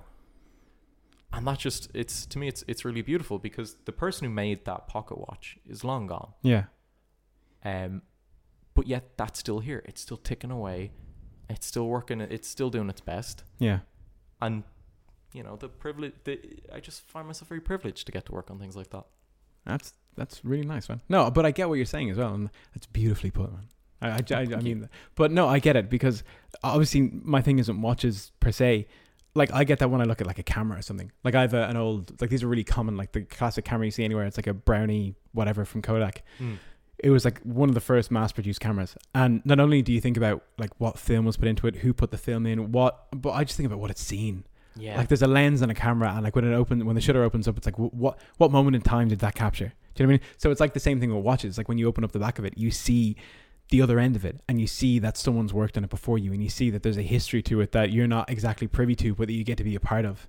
yeah. And it, it lets your imagination kind of run wild about like you know who touched it or where they were skilled or where they grew up or you know what imprint they made on it, and you see it and you're like, I'm I'm a part of this. It's like I get this. So that's what I get. Like if I back in the day before all this COVID happened, um, I used to love going to markets and stuff, and I'd pick up like the randomest old thing I could see just because I thought it looked interesting. yeah. And I'm sure you're probably the same. I feel like anyone who finds a value in these kind of things, like whether it be mechanical or like watches or a history in anything, like you get you get really into this idea of that like the life that this thing had before it came to you. Absolutely. It's it's to even kind of put a more modern twist on it. Is you know the Nissan Skyline. Um. As in the car? Yeah. Right, okay. I think it was the the Skyliner. No, sorry, the GTR. Um, I think it's every single engine block Mhm. is handmade, so they're all different. Or it's either the engine block or the gearbox. Right. They're all handmade, and they're all different. So not so much like in massive technical aspects, Mm. but they're all very quirky in their own way. Yeah. And when you're down working on a watch, it's very much the same idea. Yeah. Because you you crack open the case back and after a considerable amount of swearing and cursing, you, you tend to personify what you're working on because Yeah. you go you see this little thing, it's ticking away and you're going, Oh for God's sake, I've done you know, I've oiled this part, why isn't this working? But you could get a hundred of those watches, you know, the exact same make, the exact same movement, every single one will be different Yeah. everyone. And that's what I love about it. Mm. Because even if you're given the same watch to work on every day, Mm. That it's the it's the little quirks and it's brought to life again by everyone's own unique touch on it. And it's oh, it's I I suppose there's a lot of people going, Jesus Christ, That's what right, is man. going It's on? just you me. It's uh I just it'd be the the same idea. I remember um a friend of mine who she's a writer. Um most talented um writer I've ever had the privilege of having in my life. And she said what attracts her to the idea of writing is literally from the stroke of a pen or a key press, she can create whole worlds, whole lives can be lived. In and she said it's it's almost like I'm an observer onto it. I'm along for this journey, Mm. but at the same time I'm leaving my own little mark. It's like she is a channel by which these ideas and stories come through, and she just lets it happen and watches it. Exactly, and even so much. Um, I'd even say with um, with your page on Instagram, the Examine Stoic. the Examine Stoic. Shout Yeah. out to the Examine Stoic. Yeah, yeah. Um, what I love about it is, um, it's the same with people's fitness pages. Everyone's like, oh, there's so many of them on Instagram. Every single one of them is different. Hmm. They all put their own unique little mark on things, and people, you know, whether they they think they are or not, pick up on that Hmm. and they're attracted to that. It's like with you know YouTubers. Uh, You have a hundred. I think what's it? The majority of content on YouTube is about gameplay, Probably. about you know watching some guy shoot another guy. It's all the same content, but it's everyone's own unique mark on it. Yeah, it's like when you hear someone talk, it's like generally people tend to talk about the same things or the same topics to any great degree. Like if you listen close enough or listen to enough content, it, it generally devolves into the same thing over and over again. But it's the personality that you're there for. Exactly, exactly, and it's it's might seem strange, but the same way that those GTRs have a unique gearbox, where the drivers and the mechanics they all have their own personalities. Yeah. the Formula One cars, you always hear, you'll often hear the drivers say, "Oh, um, they have their own quirks." Yeah. It's the same thing with watches. They all have their own little quirk or quirks and their own little stories, Yeah. their own little marks, and to to be allowed to be a part of that, and to watch that thing that you know I didn't make, but I can. It's almost like um, you ever read the Famous Five? No. You missed out, boy. Sorry, man. Um, I yeah, I know, I know, I know- the books. I just, I just haven't read it. Th- I would say read them, but my God, probably not nowadays. I have so many books upstairs that I have to get through. I'm working my way through this big JFK book at the minute. It's like 500 pages long. It's like all the speeches, and then political commentators give like a you know like a um a foreword and an afterword on the significance of the speech and all that kind of thing. Ah, Yeah, yeah, can I borrow that after, yeah, yeah. Sure. please? Because I have no books I have that so are many. to do watchmaking So at the minute. So Not to do watchmaking, but I have so many books I have to get through. thank God. Thank yeah. you for that. I appreciate that. But yeah, um, I interrupted you during a train of thought. Do you know what it was? Enid Blyton, Oh, Famous know Five. Yeah. So a big something that everyone always used to take the Mickey out of those books for was you'd see, you know, this ragtag bunch of kids, they'd show up at this person's house and it'd be, Oh, you seem like a bunch of lovely young kids. Yeah, Here's a hundred eggs and seven thousand euro and a car and here's a gum. Travel on your journey.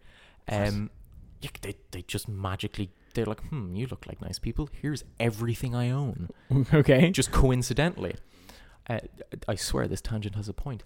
Um, it's that idea that I get to be that random family that these people so happen to to wander into. I'm that little push that that thing needs to continue on its journey. Um, same way I'd I'd even relate uh, your page to to my own life is sometimes, you know, whether direct or indirect, it's that little push. That you Yeah. need. It's that little influence, and again, everything has its own story. That's pretty cute. It's like a little piece of energy that I put into writing those posts. Give that someone else that energy to do what they do. I guess. Yeah, You everyone leaves their little mark, and when something that you're passionate about, you always leave a little bit of yourself in, and that's how I think you can judge to a point the quality of something. Yeah, no, I agree. And I think, like you said, I think people would have an an easier time of understanding the passion that you have for watchmaking when you realize that people give personalities to the things in their like the objects in their life that mean something to them. So like a lot of people give their cars a name or their computers a name or the you know their coffee pots a name, whatever the case is. It's like you understand when someone has a relationship with something or a passion that they ascribe a personality to it because they interact with it they interact with it the same way they would like a person. It's like you treat it with the same amount of respect to an extent, and you can have that kind of like relationship with it where you like you look after it, and you know you tend to the part of the garden that you can touch with it. If that makes sense. Absolutely. Whew, that's nice. so Marcus, is there anything else that you wanna you wanna touch on? Um, I actually just wanted to. I probably know there's not a lot of time left, but like We're not, we're not, don't worry, man. We got all the time in the world. Oh my god, don't ever say that to me. um, one thing I do really want to to kind of touch on was Hmm. inspired from a previous podcast that you did with Maeve. Um, Interesting. I was really, you know, touched to hear her story and her experience about university, um, because I I went through similar, and it's really nice to hear that. I know it might seem a bit ridiculous, but I wasn't alone Yeah. and you know, I sent I sent it on to now whether they listen to it or, or not is is a different question. But I sent it on to a good few people who Oh, I appreciate that. A, absolutely, like it's great podcast, not just because I'm on it. Um, it was it was so nice to to hear that side of it. Um, because I think for a lot of people, university is it's a big change Yeah. from secondary school, and I personally didn't adjust well at all Mm. because I, I went to a school where it was a and probably with yourself as well with all boys schools you tend to form a bit of a brotherhood Mhm. um you know by first and second year i had my group of friends by fifth and sixth year i'd like to think i could walk into any room and have a conversation with anyone in True. my year Yeah. to go from that to these massive rooms of Mm. 300 people where no one wants to talk to you um, and not just because you haven't showered in four days um, where it's so impersonal Yeah. um, when I got to first year, um, by Christmas time, I was feeling pretty burnt out. Um, because I spent all of first year, and I really regret doing this, just studying non-stop. Then the second semester came around, and I remember getting like two weeks in, going, "No, I can't do this anymore." Mhm. Not because the workload was intensive or I was under stress, but it was almost like I'd built myself up to this incredible climax that was the leaving cert. Yeah. But the payoff was not worth, at least in my head, wasn't worth the amount of effort that I put in. I spent hours studying for that leaving cert. Yeah. And I'd like to say, you know, I, I did uh, very well in it, but when I got to college, it was almost as if, you know, is, is, is this it? Yeah. all that time spent. And, you know, un- unlike what Maeve did, where she said, you know, she, she realized, you know, I find this interesting, but I just don't think it's for me. Yeah. For a long time, I was way too scared to admit that. Mhm. Um, yes, I have a fascination with politics. I'm very interested in politics, and I do enjoy my course. But more so, I realized this way of learning isn't for me. It was almost as if I put every part of myself into that leaving cert, and I came out the other end, and I was just perpetually burnt out. I was, and I still am, sick of studying, Yeah. of reading, of doing all these things, and you know, at the end of it, you get a grade Yeah. it's just not to me it's it's not a good payoff Yeah. um but i see i have friends who who they went into into trades Hmm. um and became you know mechanics who became um who did all sorts of plumbers um and sorry not to make everything about watchmaking but that's another reason why i love it because you can see yourself improve whereas in college i always felt like i couldn't it was i never felt like i learned more I always just felt that the river I was drowning in got a little bit shallower, or I was able to keep my head up just a little bit longer, Yeah. but the end was always still the same. And I ended up having to take a year off last year because of it. Um, because everything just got too much, because I was too afraid to, you know, admit that this college just isn't for me.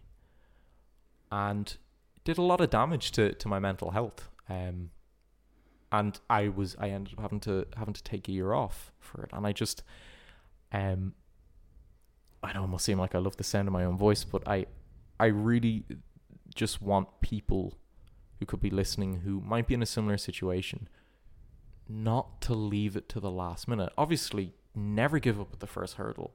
You know, I didn't thankfully, and you know what I what really inspired me from from Maeve's story is she didn't just go, "Oh, this chemistry exam was hard, time to drop out." Mm-hmm. She stuck it out as long as she could, and then went, "No, this this, it's not going to work." Yeah. And that's what I didn't do. I forced myself to do something that I r- really wasn't going to do, and it's only now that you know I'm 21 years old I'm only doing what I've always wanted to do, which is watchmaking. Um, so yeah, I'll, I'll get out of that. You know, I'll get out of that school when I'm 23, which is still very young. But it feels like I could have just gotten this all out of the way. And I, I just want people who, again, could be going through something similar. Don't give up at the first hurdle, but university isn't the end all and be all. And a it's scary in today's society to admit that Mhm. because there's such a stigma and emphasis on you have to go to college, you have to get a degree. If you don't, you're a failure. yeah. And I used to, I was very, so, I was so arrogant in fifth and sixth year, looking at all these people going into trades, doing engineering, you know, as, as a trade. And I, I looked at them with such arrogance. And I was going, you were just too stupid to get into college, into, into university. And then someone came to do our heating. Oh my God. Had that, he completely reworked our heating system in like a day or two and I was blown away by that. And now I won't disclose how much that cost, but my god! And then I realized, you know, he's not charging for parts; he's charging for experience, and you could tell he loved every second of what he was doing. It he wasn't working. So, you know, to to to summate this massive rant, um, I just I, I think people especially in today's society when there's such an emphasis on you have to go to college. You don't. That's not an excuse to sit at home and do nothing. Find what you're passionate about, but it's okay to admit that maybe this way of learning or this course isn't for you. I didn't do that, and it's landed me in a place not where I I get, had to give up a dream, but I've had to postpone it considerably more so than I needed to. Put my mental health in in quite bad jeopardy as well, just because I didn't turn around and say maybe this isn't for me. Mhm. No, and I mean, like, a lot of people came to me actually after um listening to the Maeve episode. After I like rammed it down their throats and said, "You do listen to this." First thing, she had a soothing voice, which was nice to hear, uh, because I agree, obviously. But second thing, that that stuck out to a lot of people as well, in terms of her taking a year off and actually going back and like to anyone who has the courage to do that. Like I say to her, and like I'll say to you, it's like give yourself credit for being able to stick through it. Like it's not an easy thing to do. It's not an easy thing to take what you're doing and take this thing that you've invested like a large amount of money in and then just kind of segue and say actually not at the minute like not only are we tied down by the financial aspect but also the fact that it's it, it almost becomes like a part of your identity. And it's also like everyone around you is going to like you're going to have to tell people that you decided to defer and the you know social consequences be they real or imagined that you feel from that are going to weigh on you heavily. And like you said with your mental health it became something that that impacted you negatively. And it's having the courage to do it and get through it that is is the other side and it's what makes people stronger. And it's like you can have it's like you don't get to choose not to bear a cross but you choose which cross you can bear. And i think that's exactly what you're doing in terms of c- continuing to do college which in in my eyes is a unbelievably brave thing and also going after this passion that you want which is again another feat that i don't think many people would opt for if they had the chance. So you you have my full support in whatever you do. Oh, Ryan knows how to make a girl blush. It was. It was. Um, I know I said it to you uh, probably a thousand times, but it was one of those converse, many conversations that I've had with you back towards the end of second year of college, where it really, I just I came away from it realizing it's okay for this not to be what I want to do. yeah And I just remember walking away, you know, feeling very, like, absolutely terrified mm-hmm. of having to go into my final year not wanting to, yeah but being so hopeful over the fact that I was going, well, what's the, you know, it's it's okay not to do this after college. It's it's it's okay to admit that this wasn't for you. And it it if I'd say if it if it wasn't for chatting to yourself, it would have been I probably still wouldn't have admitted it to myself. I still wouldn't have reached that insight that I needed to. So that's why I always say, um, whenever stuff like getting into the the watchmaking school happens, a large part of it is down to yourself. No, man, that's all you, you have to you have to deal with all those like consequences of people saying things and your own in like you're the one that's in your own head. So essentially, it's it's you that has to deal with it all. So I won't I won't take any credit for that. That's on you. I am like I know I'm very amazing as a, as a human. Hon- honestly, some have described as an Adonis. Um, Mate, one hundred percent, I agree. Oh, Ooh. but it's it's you know credit where credit's due. Um, it like it's it especially um because I was going through a very rough patch at that time, and the fact that you know it, the fact that you were able to to sit down and not be like, ugh, really this again. It was it was completely just right. So here you have a problem. How do you solve that? Here's what you could do. And it was just it wasn't so much you you went, Hey Marcus, go do this Yeah. for the rest of your life. It was why are you thinking like this when there are so many better ways to think about it? What's the point? Well, like it's easy to help someone when you're not in their shoes as such because like I can't feel what you feel, so I have that kind of more objectivity to look at something and be like, okay, well, if I was you and if I could see an optimal outcome for the situation, this is what I would direct you to do. It's it's the whole thing of perspective. Yeah. Because um now I've I've said a couple of times um or touched on a couple of times mental health. Now I won't go into depth, but um with perspectives when you deal with uh, again not to not to be oh woe is me oh the victim um, but when you have mental health issues on your plate, it's very, very important and it's n- almost invaluable to have that differing perspective because it's almost like uh, the, the best example that was ever explained to me was it's like looking through a keyhole is you only see what's through that keyhole but sometimes you just need someone to open the door for you so you can see the whole picture and when i was in that headspace and i was just obsessing over something constantly. I was just going, oh my god, there's I have to do this. I have to force myself to do this. There's no there is no out to this other than just sucking it up and doing a job that I'm gonna hate for the rest of my life. And it just took someone going, but you don't. Mm. And it just took that little, actually no, not little, because it was quite a big thing to to say. It just took that that nudge or the smack in the face to be like, actually, this isn't, you know, com- this is. And then I, I, I remember you, you telling me about the page that you'd set up, and I was like, wow, I was blown away by it, and then just took off. Oh, Uh, yeah. There's someone who's passionate about something, who's actually following through with it. Why can't you do that? So it's yeah, it's it's a it's a perspectives. Sometimes you just need someone to be like, "Yo, what are you doing that for?" no, that's powerful, man. And I, I'm sure there's a lot of people that are gonna listen to that, hopefully, and take something from it. But no, I appreciate that, man. And uh, I suppose one one parting question that I'll ask, uh, with your political insight, with your own personal views, and with everything else that's going on at the minute, level five, coronavirus, the government, etc.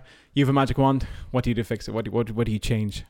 Um, well, with the, there's a part of me screaming, uh, get rid of the all government, um, and you know, recreational nukes to people, the libertarian, but we can't, sadly. Um, I'd say, to be honest, I think level five was the right decision, implemented the wrong way. Um, because again, I, I'm pretty ignorant on it. I at the minute I've just gotten so sick of the whole situation. I haven't really kept up to date. But That's fair. from you know, my sister's a teacher. Mhm. Um, she was saying, you know, the hotbed of infections are schools, and then they said, oh no, it's not. But that's not what the data is saying.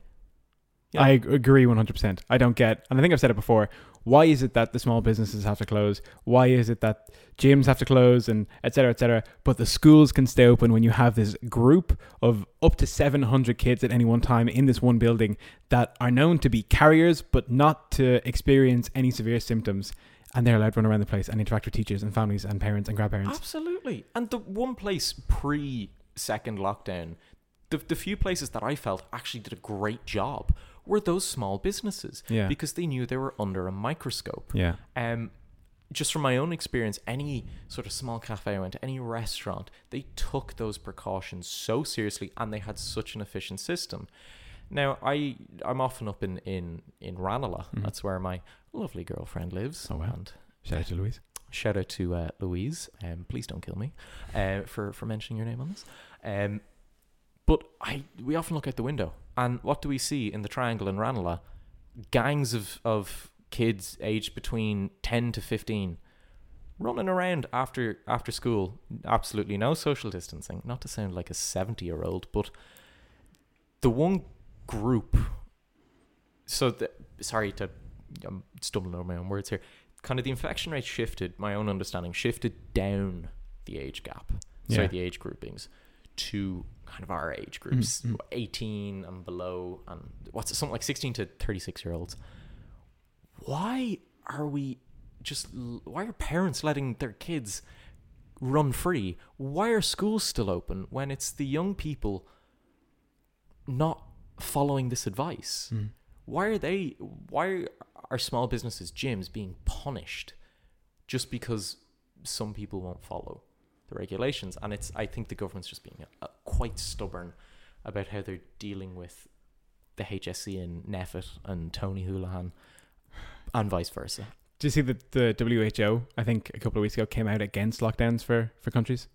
yeah which is quite strange because i thought didn't the lockdown completely eradicate community transmission in ireland I don't know if it eradicated community transmission, but it like I don't think it makes sense uh, on on the grand scheme of things. And I looked at I was in I was in work the other day and I was um going from the car park because we have to go from the car park to the entrance of the first floor to get um our temperature checked and then we can go downstairs to go to our lockers to get our computers and come back up.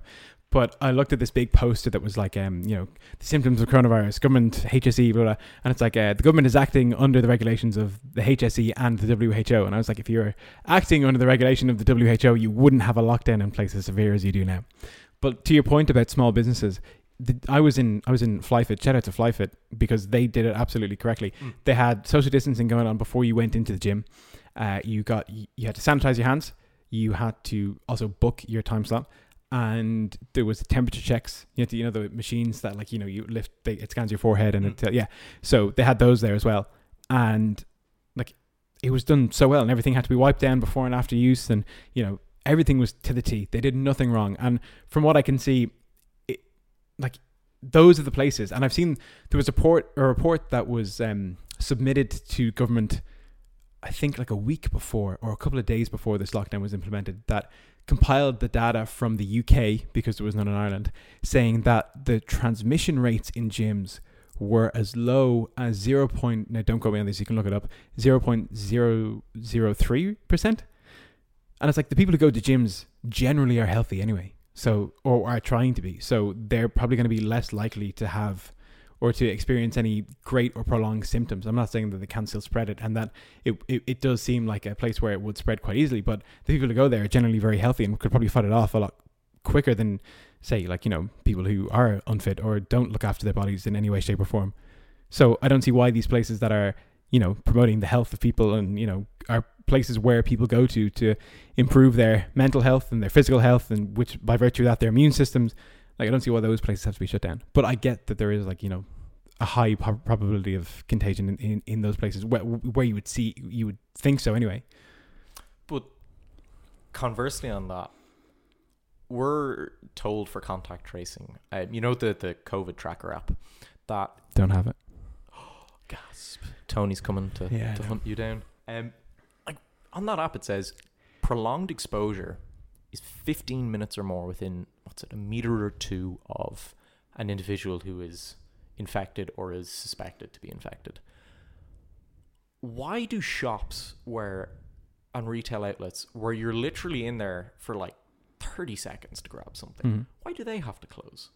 Why are businesses like bookshops being forced, or just hardware shops being forced to, you know, sell ridiculous items just to qualify as essential services, just so they can get some business? yeah And as well, why are people then turning around to um, these corporations and going, "You you need to pay us money.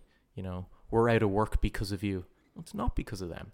They've done everything right. You know, in, in I work up in Clark's, and we had a whole system of we had someone um, at the door, usually myself, um, making sure there was only 10, 15 people in the shop at any one time, making sure everyone was wearing a mask.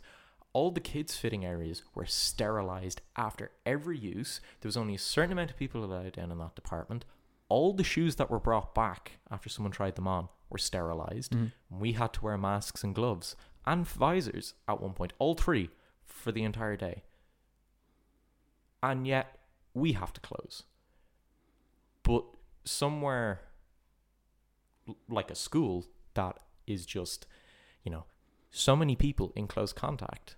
And as well, sorry to go on, but I often on you know my my uh, my journeys will travel past a school and see kids out playing PE or you know at, at break time. And so there, there's just no social distancing going on. What's the first thing I see most of those kids doing as soon as they get outside the school? The masks come off and they start talking to their friends. So what's the point? I would be very much uh, of the same viewpoint of what's the point. But Marcus, uh, again, we'll we'll uh, let we'll leave that covered. That could go on for hours. That COVID Yeah. conversation. Uh, two two final things. First thing, who wins tonight slash tomorrow? Ooh, ooh, um, hmm. Ooh, I'm gonna say Trump. Really? I'm gonna say Trump because, um, well, at least the Electoral College. Mhm. Um, I think the only reason Biden is running for election is very clearly because neurologically there's something going on there. Yeah. And what's gonna happen is in a couple of months he's gonna go, oh no, I'm unfit for presidential duty. Oh no, I have Alzheimer's. I, I can't remember my own name sometimes. But then, what's is running by Camilla Harris? Kamala. Yeah. She's just going to take over, and that's how you get. I her. think that's what people are banking on anyway for her taking over. Um, she said she's going to legalize uh, marijuana, so um, you can tell who I'm voting for. But and the last one is where can people find you and what should they do about it? Oh, so um, usually I'm outside of most primary schools between the no, only messing. Um, so if you're, You did go to Terenure, so I mean, it's in the water. it's actually pronounced Turner. So get your facts right. Um, if you're in any way interested at all in watchmaking, I have a watchmaking page called Horological Method. Um, literally, I it's just me posting pictures of different projects I'm working on, answering your questions, things like that. Um, I don't have a private Instagram, so my apologies for that. Um, but you know, if again, if you're in any way interested in in watchmaking, please follow. I will. I'm usually really active on that, so if you have any questions, pop them to me. Love to see it. Marcus, thank you for coming on. I really, really appreciate it. Thank you so much for having me. It was an absolute pleasure. Anytime, man. We'll do it again. And uh, if you enjoyed this podcast or the contents therein, please do feel free to subscribe on where am I? iTunes, so Apple Podcasts, Spotify. Uh, it's on YouTube as well, and where else? Google Podcast has it now, I think. Yeah, I'm pretty sure it's there. But yeah, uh, uh, thank you for listening, and uh, Marcus, it was uh, it was fun. It was a pleasure. Woo! Did you enjoy?